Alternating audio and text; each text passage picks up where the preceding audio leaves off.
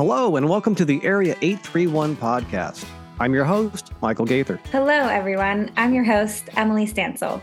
Before we get into today's episode, please take a moment to follow us on Facebook, Instagram, and Twitter. You can find us at Area 831 Podcast. That's where you'll be able to check out some of the behind the scenes content as well as find out when our next episode will be dropping. It's also where we can see your feedback about the show. Tell us what you think. Let us know if there's someone you think we should be talking to. We are very happy to be back from a kind of an extended summer hiatus. We've been busy doing stuff, and our producer went to Paris to breathe a little bit and get some culture. Um, but we're back for some podcasting culture. And today we're talking to an author whom I met a couple of months ago or so. Uh, we're talking to Megan Wood, uh, children's author. Her latest book is called Cash, the Clever Canine, and I have a dedicated copy. It's very cool. Uh, Megan, welcome to the podcast. Welcome to the Area 831 podcast. Thank you for having me. This is exciting. And Emily's here as well with me, my, my co-host. And lurking in the back is our producer, the ringmaster, Joe Betancourt. How you doing, Joe? I'm doing well. Thanks, Michael. It's uh, good to kind of shake off the cobwebs and get back into it yeah, this is exciting.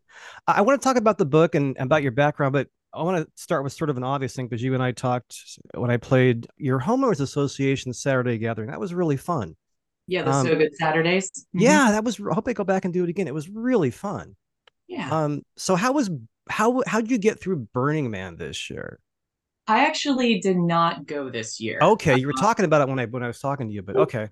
Well, I mean, Burning Man is such a big part of my culture and my life that it's always it's always there. And um, most of my social events and my friends, um, they're all somehow connected to it. So it's always everything's always about Burning Man. It's always something in the conversation.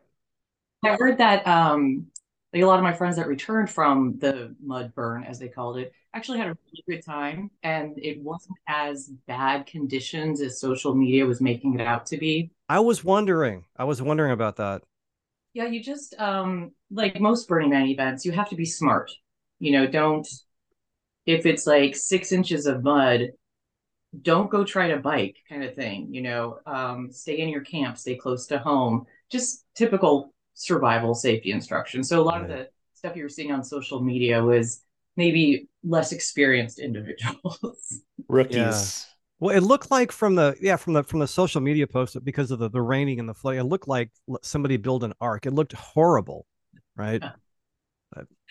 yeah, there was um a lot of my friends reported that you know based upon the different parts of the desert and playa you were on, it's different elevations. Some was getting more rain than others. Um, some streets were drier than others, and you just kind of had to pick and choose. Um, but there were some definitely messy, messy things, and the mud swallowed a lot of gear and equipment. So cleanup is going to be epic this year. Yeah. Yeah. yeah, I've seen some aftermath photos of what got left behind. and It looks like a huge mess.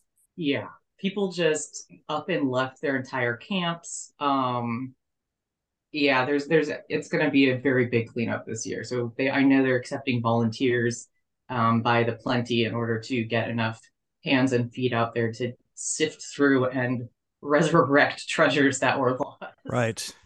Does someone own the playa? Is that like public land, or is there like an organization behind the the property? Um, it is uh, it's national land, and uh, we do have to go through um, BLM to get permits and all that stuff. But right. um, when the event is not there, you can go camp, you can go explore, you can go dirt biking out there. Um, so yeah, it's it's kind of just a national land that you can go explore on, and as long as there's not a ticketed event, which makes no sense, but that's okay. You you, you picked the right year to probably give it a pass. Yeah, well, last year we had uh, 25 mile hour winds consistently, which created whiteouts and we had 106 degree plus weather. So last year was pretty rough and tumbly too. So let's talk about your current your current book and how you became a children's author. What's your background? My um, current children's book is Billy the Silly Goat. Um, and book one, which came out last year, is Cash the Clever Canine. And these are all part of the Farm Day Adventure children's book series. We have one more book that's with my illustrator now called Screech the Scaredy Cat. Um, I have two more children's books that I've written, but they're just not part of the Farm Day Adventure series, so I'm not focusing on them right now. but I have always been a scribbler and a writer. Um, I always loved writing essays. Um, even as a small little kid, I was writing little stories. Um, so it's always been like a, something I wanted to do. I just didn't know how. Mm-hmm. And then during um, COVID, I had a great opportunity to move out of Oakland and live on my friend's five acre farm that had, it was uh, flanked by two streams. There was a pond. We had 27 heads of sheep, which for the first three months I thought were goats. Um, because I'm a, I'm a idiot and I can't tell the difference, right? And also my favorite animal is a goat and my nickname is Goat. So I was just like, there's goats. And the owner of the farm just kind of like patted me on the head and was like, okay, just have fun. And we had, um, you're from the city, aren't you? You'll get you'll get used to yeah. it. Yeah. and we had alpacas that I kept saying were llamas. I can now tell the difference a little bit. Um, we had egg laying hens, and then we had meat chickens, which you know you use for food. You don't name them, right? Yeah. And uh, it's kind of a self sustainable homestead. So in the back of that farmhouse, we had a garden that we ate from. And, you know, we also ate the food on the farm. And it was a really great experience. My COVID was consisting of waking up each day and running out and playing on the farm, feeding animals, doing land management, learning how to use a forklift, which is rad. Um, nice, big toys. big yeah and i got to you learn how to use chainsaws and sawzalls and you know cut up logs and stuff. So it was a really great experience. And during this time um, i didn't have a lot uh, there was only three or four of us living on the farm and there wasn't a lot of wi-fi. Um, and i was on facebook one day and there was this um, children's blueprint children's book blueprint five day challenge write a children's book challenge for free and they guided you through the how. And so once I figured out how to format the book um, and then learn how to use um, self publishing on Amazon, all of a sudden the how was there. So mm-hmm. then all the stories just started pouring out of me because I knew I could do it. Right. And it started with Cash the Clever Canine, and, and the, all the books are rhyming. They have the same kind of stanzas and beats and each book kind of has the same um, layout formula. So for kids of ages, say one to six, they like to have consistency and repetition, and it helps with early reading process. So I took that into consideration. But Cash the Clever Canine, you know, it started off just like doing little rhymes in my head. And then once the rhyming started, it didn't stop. um, and it just kept getting easier and easier. And before I knew it, I had three books that, you know, once I reviewed with my editor, were ready to go. Are Cash and Billy inspired by actual, like specific animals on the farm you were on? Yes, they. I mean, the adventures that take place aren't necessarily exactly what happened, but yeah, Cash was a, um, a dog on the farm. The red hen is there were a lot of red hens, but my friend Lucky, who lived on the farm, um, I turned him into a scared little red hen, which I think is very funny. Just knowing this guy's personality. Um, and there were a lot of billy goats. Well, there were sheep. I thought they were goats. And then there was a scaredy cat named Screech. Um, and the reason we called her Screech was because she was always screeching. So yeah, they are based off of my farm friends and my farm furry folk. Yes. That's great. I yeah. love the fact that like I've said this before, but there, you know, COVID and what you know, whatever happened during whatever the hell 2020 was, yeah. there were these little silver linings. People were forced to go off and like do a reset or do different if they had the resources and were able to do it and they weren't home working with their kids and that was a whole other thing but those of us who were able to go off and try different things that's where these you started writing these children's books was out of moving out of the city moving to a farm um, what a great experience and it all grew organically out of that yeah it was like when the stressors and triggers from the city left me and basically all what i had to do was wake up and go move some logs around.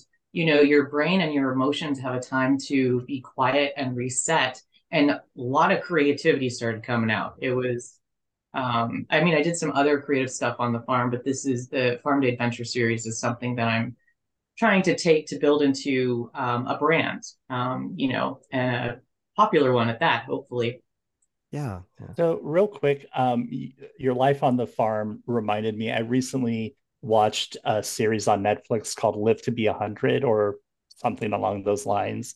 And Everybody's just talking about this lately. have you watched it? I haven't No? yet. Okay. I so know there- about it. there's um a- I mean it's all common sense stuff first and foremost but just people don't do these things but one of the things they talk about is um s- stress right stress kills people and there are these people in these pockets around the world who live to be over 100 in mass quantities and what most of them have in common is they live in very rural farm you know like living off of the earth communities and the stresses they have come and go right throughout the day. So it's like, oh, I've got to go milk some cows or sheep, or I've got to do this. And then that stress is over right until the next day. Whereas in our culture, we are stressed from the moment we wake up until the time we go to bed, you know, either like emotional stress, sometimes physical stress, though not really.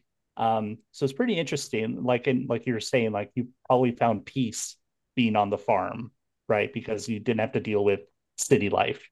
I, I definitely agree with you there. So it's like, you know, what I call the default world, which is this world we live in. The stressors are, you know, prolonged. Whereas, exactly to your point, my stressors were relative day to day. I had to make sure I fed the chickens, or I had to harvest the eggs, or I had to make sure, you know, I checked on the tomatoes in the garden. And it was a very, it, it's not simple because the stressors and the the chores and the tasks you have to do on the farm are crucial for you to live for that day but they're also very i found achievable and and easy they were important but they were like easy and i found that to be incredibly relaxing and very different than the default world and when i moved off the farm back into the default world all those stressors came back and it's been a really interesting adjustment process. I, spend a lot of my time either rock climbing at the at a gym or hiking around through the dunes and the mountains here in, in Marina because it's like I need to get that connection back. And I also go and I also go and visit my farm at least once a month for a weekend. So just to keep my keep that vibe going. It's Keep that in your essential.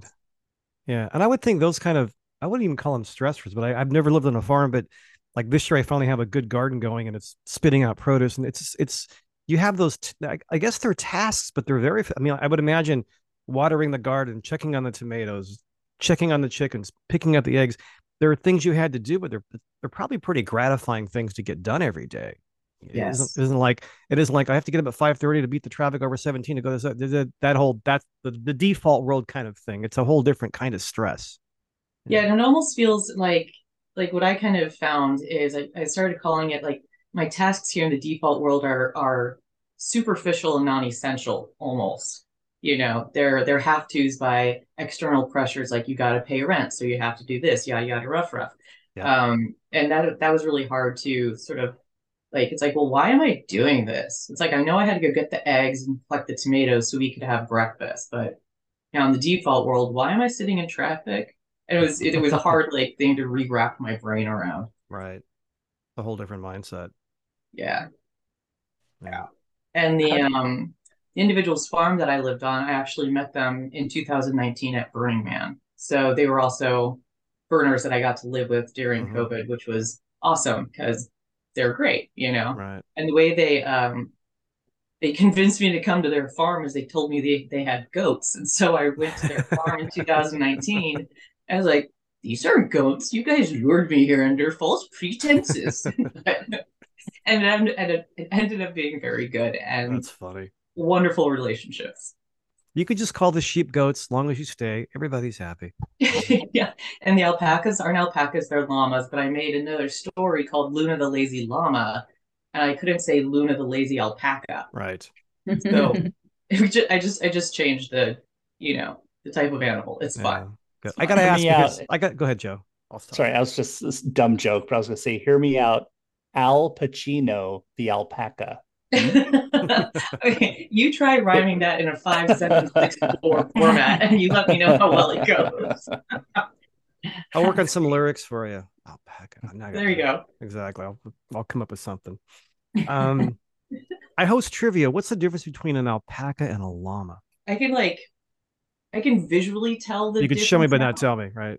Well, I can visually tell the difference now if I have them side by side, right. but I couldn't really like articulate the specifics of it. I can now between so we had um, Barcelona sheep on the farm, and they're a breed of sheep that looks very similar to a goat. Mm-hmm. Um, but now when you hold up a goat next to the Barcelona sheep, it's like, oh, I was really dumb. No wonder they were laughing at me. So they have different kinds of horns, different sorts of ears. Yeah. They do look like goats. That's pretty, I'm just looking them up now. Yeah. Honest Uh, mistake. It's on. It's an honest mistake. Yeah, especially for a city. I mean, the closest I'd ever come to a goat before is at the zoo petting zoo. I was never surrounded by like 27 of them wanting food. Yeah, yeah. So, So, so how did if, if not if you haven't been around now? I'm going off on tangents, but it's a podcast. We can do this. Um, if you've never been around goats, how did goats be, kind of become your nickname or spirit animal? How did that How did that evolve? oh Lord, um, this goes back a long time. So when I was doing um, construction project management in New York City um, and interior design, my boss and the crew kind of gave me the nickname Little Goat. Um, and I think that's because I was so young and I just was like tenacious and, you know, butted my head against things in a positive way as well as a negative way in order to get the job done. Um, I think it was just some of those attributes. And they called me little goat. And then one of the stores that I was um, uh, brainstorming on on how to design it with the merchandiser, their props for the store were life-size fiberglass animals. And at the end of the job, they bequeathed me and gifted me this life-size purple fiberglass goat. And so that goat sat in my office and kind of became a mascot for my department. And other departments would steal it, and it was kind of a whole lot of fun. And um, so I already had the name goat, but when you when you become a burner, you get to apply a name gifted to you based upon something really smart or really some stu- stupid that you've done at the burn. So I had a different I had a different name in 2015, but it never stuck. And then when I brought the purple goat to the burn, it kind of solidified my name as goat. Perfect. So It's a great story. Yeah, and it's it's kind of a cool nickname. Yeah. Do you still have the goat? No, the goat got damaged in transport. Mm. Oh, and then I had her at a friend's house, and we were, and uh, they, they would repair surfboards, and so I thought we could get it done, but time, blah blah blah, and it never really got achieved. So no, that goat is. We only have pictures of her. Her name was Daisy, and um, also at the time, whenever I'd go to fairs or festivals, you could get trinkets and jewelry with dolphins and giraffes and deer and fish, but I could never find a goat at this time. It was back in 2015, 2016. And so I got a tattoo of my Daisy on my arm. So now I always have a goat with me because at the time I could never find any goat merchandise. Now you go on Amazon, you find goat everything. But Right. so this is Daisy. She hangs out with me all the time. Very cool. Yeah. Things you do when you're young. Tattoos are fun. Uh, I would I would imagine too, just because of you being involved with the Burning Man community, you're around a lot of creative people, so something creative had to come along for you eventually, and it was, it was the farm and it was books. Yeah, yeah. I mean, um, I helped build uh, the Temple of Promise 2015 at Burning Man, and I also helped um, other art departments uh, coordinate projects and things like that. Um, and that was like a really big creative thing. But then living on the farm in the middle of COVID, there wasn't a lot of that for me to participate in. Plus, I was on an isolated farm and we didn't come or go. We just like locked the gate and like stayed there and had a great Mhm. time. Um, so yeah, so I needed an outlet, and my rhyming children's books are is the product of that. So yeah, said you're you're working on uh, wanting to turn it into a brand. So beyond just the books itself, what does that look like? Well, I only have ideas right now. I have a local artist that is making stuffed animals, right? Um, and they're beautiful and they're lovely and they're custom made. Um, and I'm working with another friend of mine to do 3D printing of like a lot of little figurines. Like maybe we get a, a little figurine of a barn and then the animals, and that can be sold as like a little set.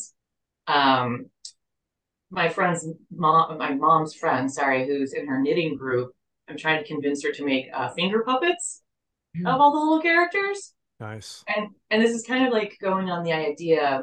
And also I have um, my books and some of the stickers in local retailers and um, restaurants and boutiques around uh, Marina and Carmel, which is fantastic. And so it'd be nice if they could buy the book and then buy like an inexpensive finger puppet to go along with it.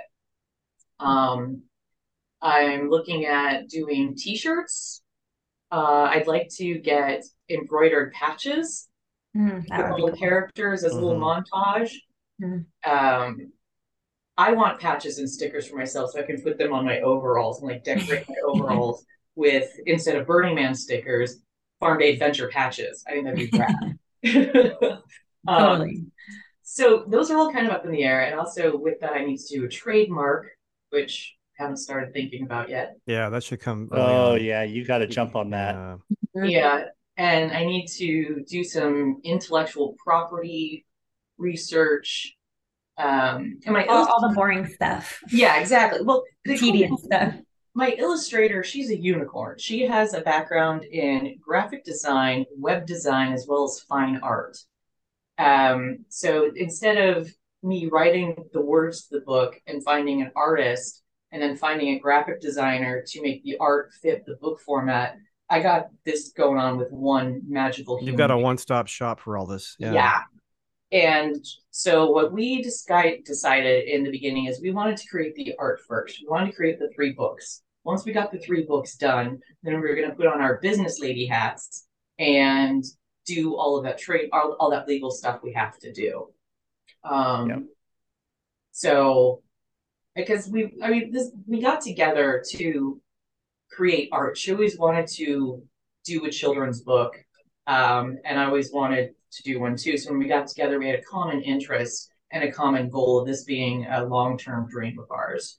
Um, so we're like, you know what, let's just have fun. Let's do the art. Once the art is done, then we'll start doing the other stuff. However, in between um, publishing books, like right now, my third book is written, it's storyboarded, and it's edited, and it's with my illustrator, and I have to wait so in between the waiting times, I get very antsy and I try to start these other processes. But I need my business partner. I need Amanda, my illustrator, uh, to work with me on it, and she's busy doing art. So I get a little like cranky in between in between books. I try to fill my time with other things, so I'm not hounding her and uh, derailing her from creating art. So I totally get that. Like if I'm if I'm doing a creative on the music and I'm doing something creative and I give it off to the next person to to mix or I'm, I'm waiting and I'm just like, okay, yeah, okay, I know you're really good. It'll it'll, it'll ha-. but yeah, you're just you're kind of antsy about it, you know. But you know yeah, it's, it's it's gonna come back. It's gonna be good, but you you have to wait. I know, and I don't have patience as a virtue, so I lost that somewhere. like. I think when I was two. Yeah.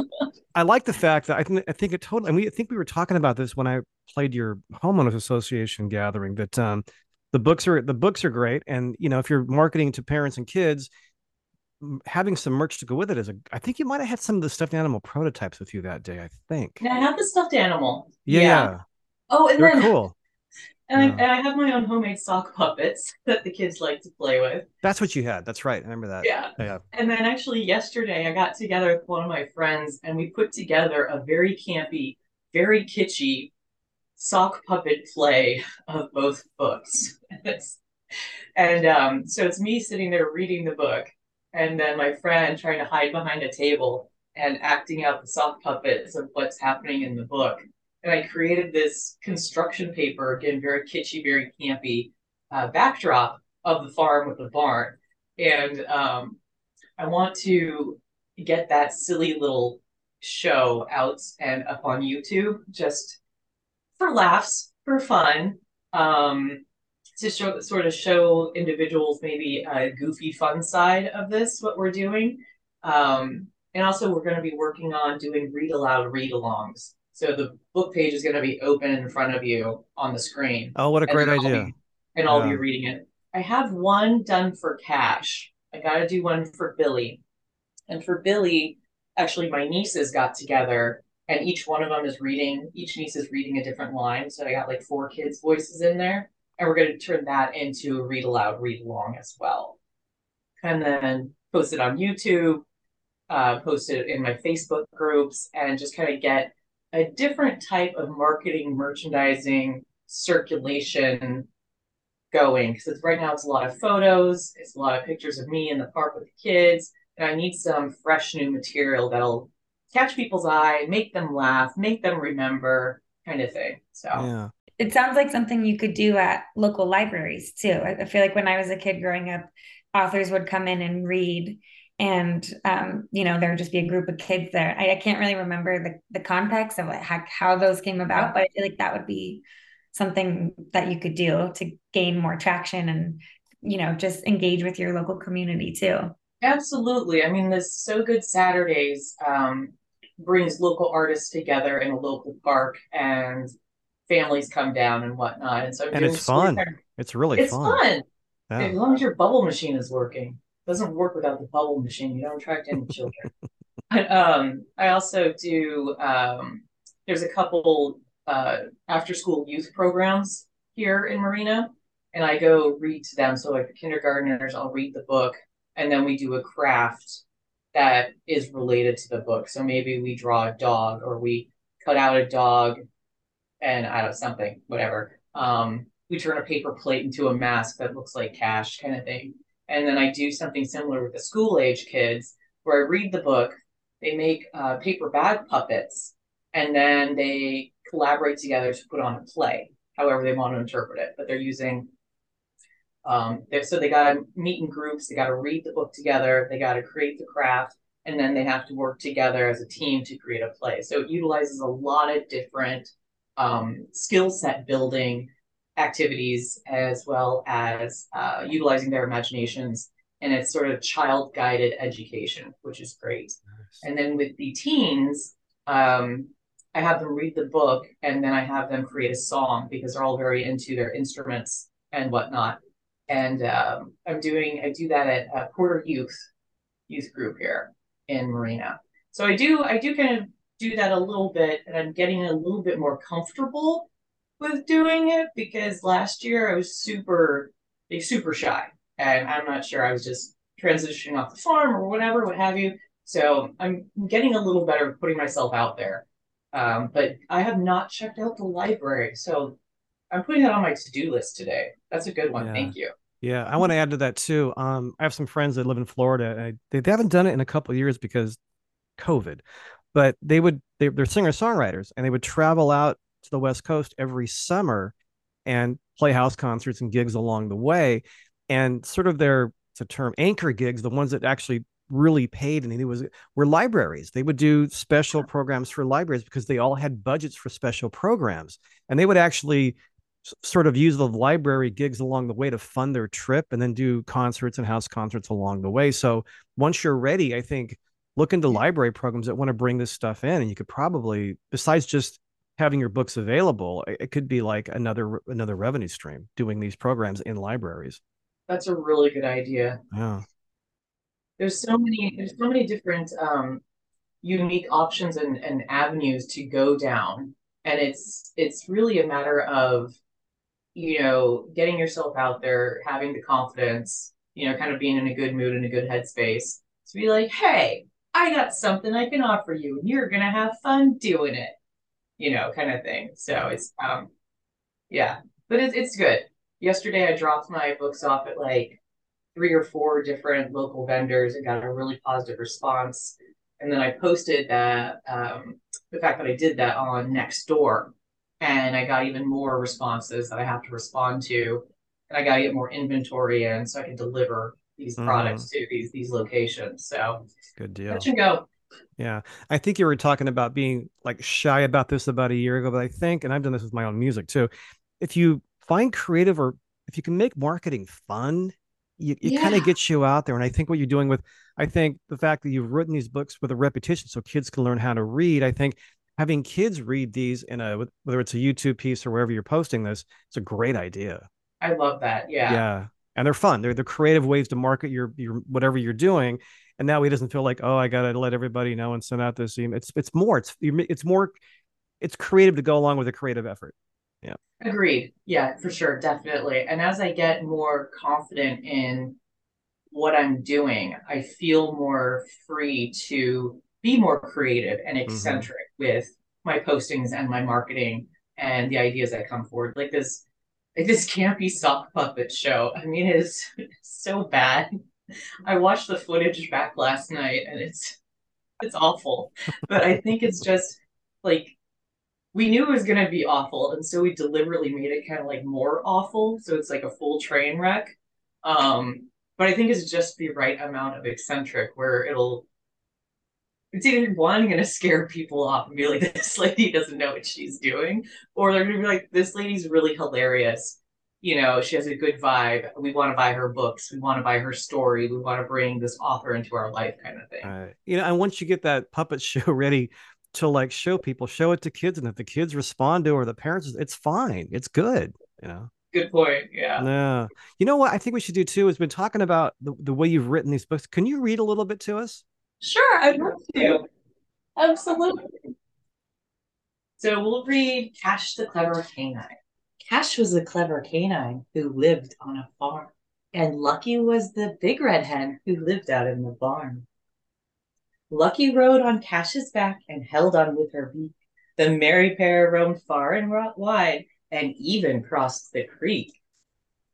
Cash and Lucky were best friends and all the day would play exploring all around the farm, and never lost their way.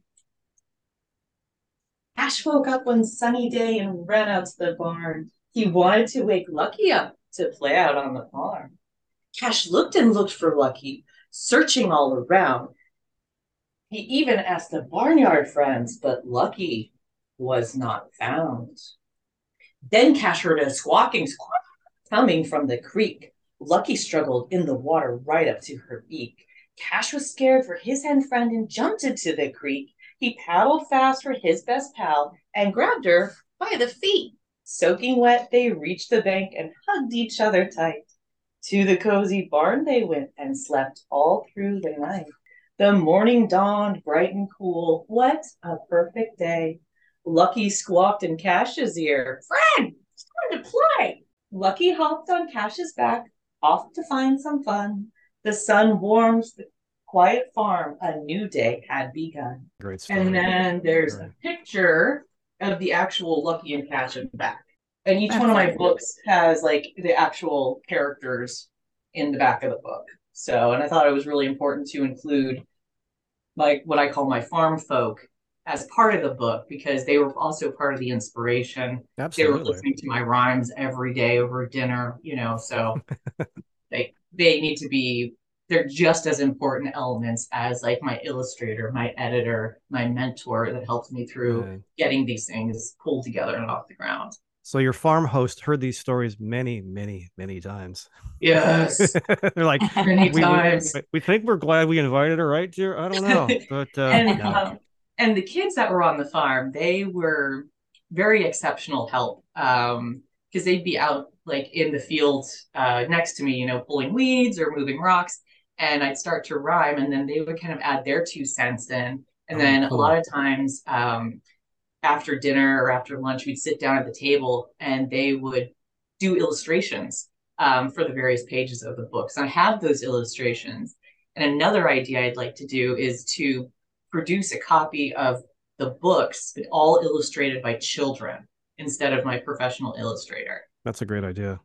And I think that would be just so much fun. And I think everybody would love a copy of that. Um, so that's yet another idea once Screech the Scaredy Cat is complete. So I could probably do that without my illustrator, but I'd like to include her on all aspects of the creative side of these things. Yeah, because she'll have a visual eye for what works probably too. Yeah, she's really good at that. Yeah, and it's a way of um sort of repurposing the material too. It's still cool, but it's just a different way of presenting it too.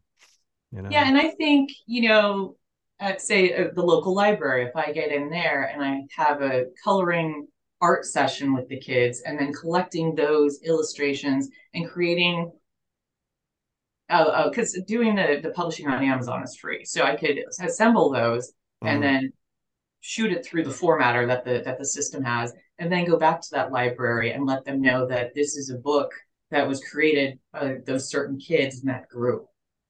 I think that's a like I remember making presents like that in kindergarten for my parents, you know, and but you'd just be coloring and then the teacher assembles all the kids, classmates, right. pictures in one book and you give it to your father on Father's Day. You know, something like that, but more professional because I have the tools to do that for them. Right. Now we can do that more than just punching two holes and stringing together with yarn or something like in the old days. yeah, exactly. I'm you really dating myself. About. I'm really dating myself. but uh, very cool. Um, any plans for uh, future animal books? Are you still working on getting these sort of like into the the, the marketing machine? We got Screech the Scaredy Cat coming up. Yep. Um, and so each one of my books starts off the same. So the first page is Cash is a clever canine, and then I introduce the new character, right? Um, so we'll have Screech the Scaredy Cat. I have Luna the Lazy Llama, which I like a lot. And right now I do read her to groups, but instead of having illustrations, I just have photographs that I've taken of mm-hmm. the llama on the farm herself. And I've gotten some fun feedback from parents where they really liked, and so the kids, they really like seeing the actual pictures of the animals instead of it being illustrated. Yeah. So if I get antsy between now and Screech, I might just um break form and break form and use photographs. Yeah. Yeah, I mean it wouldn't be part of the Farm Day Adventure series. And it's not going to be confused as part of the Farm Day Adventure series because it's not going to have the same genre of illustrations and um, rhyming. And then I also have another one um, to be a tree. And that's one that I usually do with kindergartners and we, we surround our, we surround a tree because you have to like hug the tree, touch the tree, knock on the tree, turn around. So it's sort of a active listening book at the same time. But you kind of have to do it in a park or where there's a tree. If there's not a tree around, it doesn't make a whole lot of sense. and that one again i used my own um, photography images with and it's it's pretty decent the yeah so but those are those are the only two i have ready to go i have a chapter book that i've been working on for years which um every time i sit down to edit it i it morphs into something else so i got to rein that one in if i'm going to think about publishing that. Yeah. yeah. Art tends to do that sometimes. I, I thought I was going to do this. And now it's this. And now it's this. And now it's this. Yeah. yeah. especially I know for me when I start getting into um, a great creative space, I just start typing. You know, just like, and I lose sight sometimes of the story narrative that I outlined for myself. I'm like, I'll come back to it. I'll go back and edit it. And get, anyway, so that's a love hate, I guess, situation. And then I do have a collection of short stories that I want to put into a memoir, but that's it's a very adult um, short story book, and I don't want to get the two tangled uh, up just yet. Yeah, I mean, for now, you focus on the on the farm day adventures and get that launched. Yeah, yeah you know, I miss Megan at story time, kind of mm-hmm. um, branding. So yeah. the other one's going to get really dark. So I don't want the parents to read that and be like, oh, I'm not buying your children's book anymore. Focus on these. I was going to say, we're talking about merchandising uh, be, during this and before. Another night, he won a nice giveaway. Um, for my band, I have these little these little bracelet thingies. These are really nice. These are okay. really cool.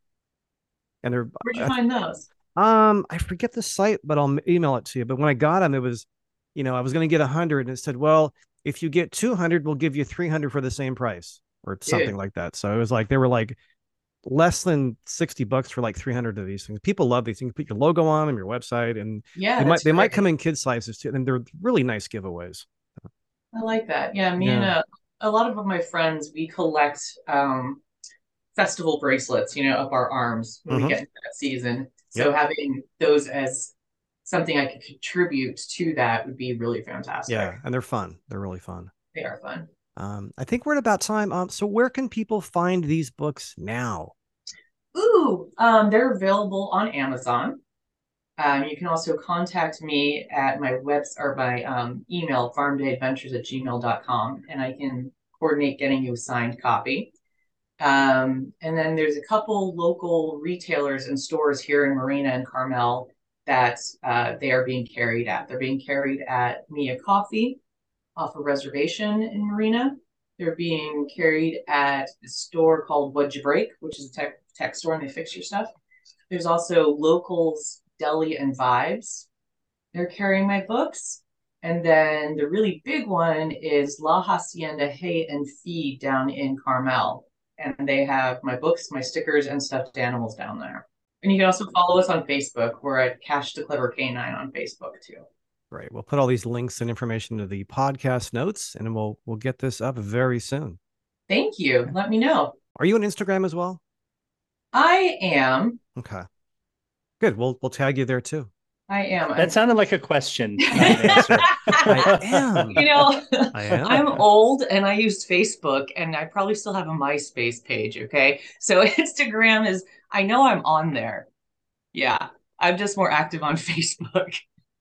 But I can get you guys what that, in, that that Instagram handle is. Yeah, whatever we can do to spread the word about what you do, we're happy to do it. How's that? Thank you so much for the support. I really appreciate it. Ah, it was cool meeting you that day. And I'm like, we should, I should get you to Joan. We should schedule this and do something. It was pretty cool.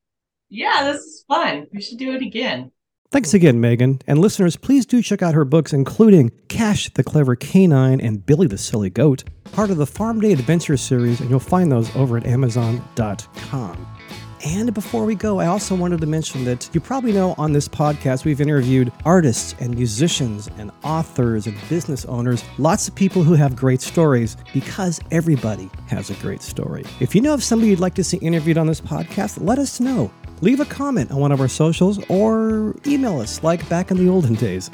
Our email address is area831podcast at gmail.com. Reach out, let us know. Thanks for listening. We'll talk to you next time.